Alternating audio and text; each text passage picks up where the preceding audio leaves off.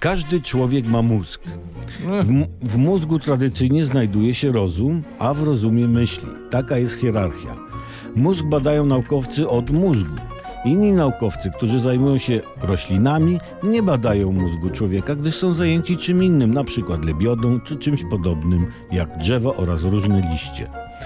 Francuscy naukowcy odkryli, że mózg jest w stanie rozwiązywać trudne problemy na moment przed zaśnięciem.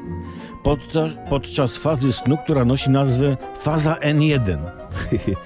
Dochodzi tam podczas tej fazy do tak zwanego efektu aha, czyli olśnienia, iluminacji. Jest to faza, w której człowiek nie do końca zasnął, ale już nie jest na jawie. Niby śpisz, ale kurde nie. I wtedy człowiek wpada na najlepsze pomysły. Oni to zbadali.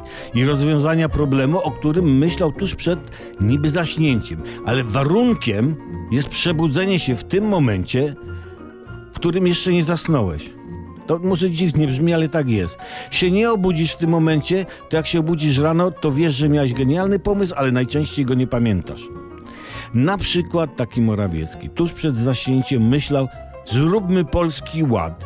I jak już prawie spał, był półtora nogą we śnie, to myślał, "A- albo nie, to głupi pomysł.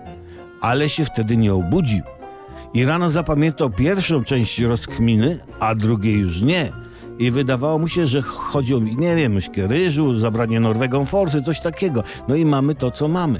Gdyby się obudził wtedy, jak zasypiał, to by Norwegowie mogli spokojnie spać, a tak to nie. Zatem słuchajcie, miejmy rozum i myślmy, jak zasypiamy.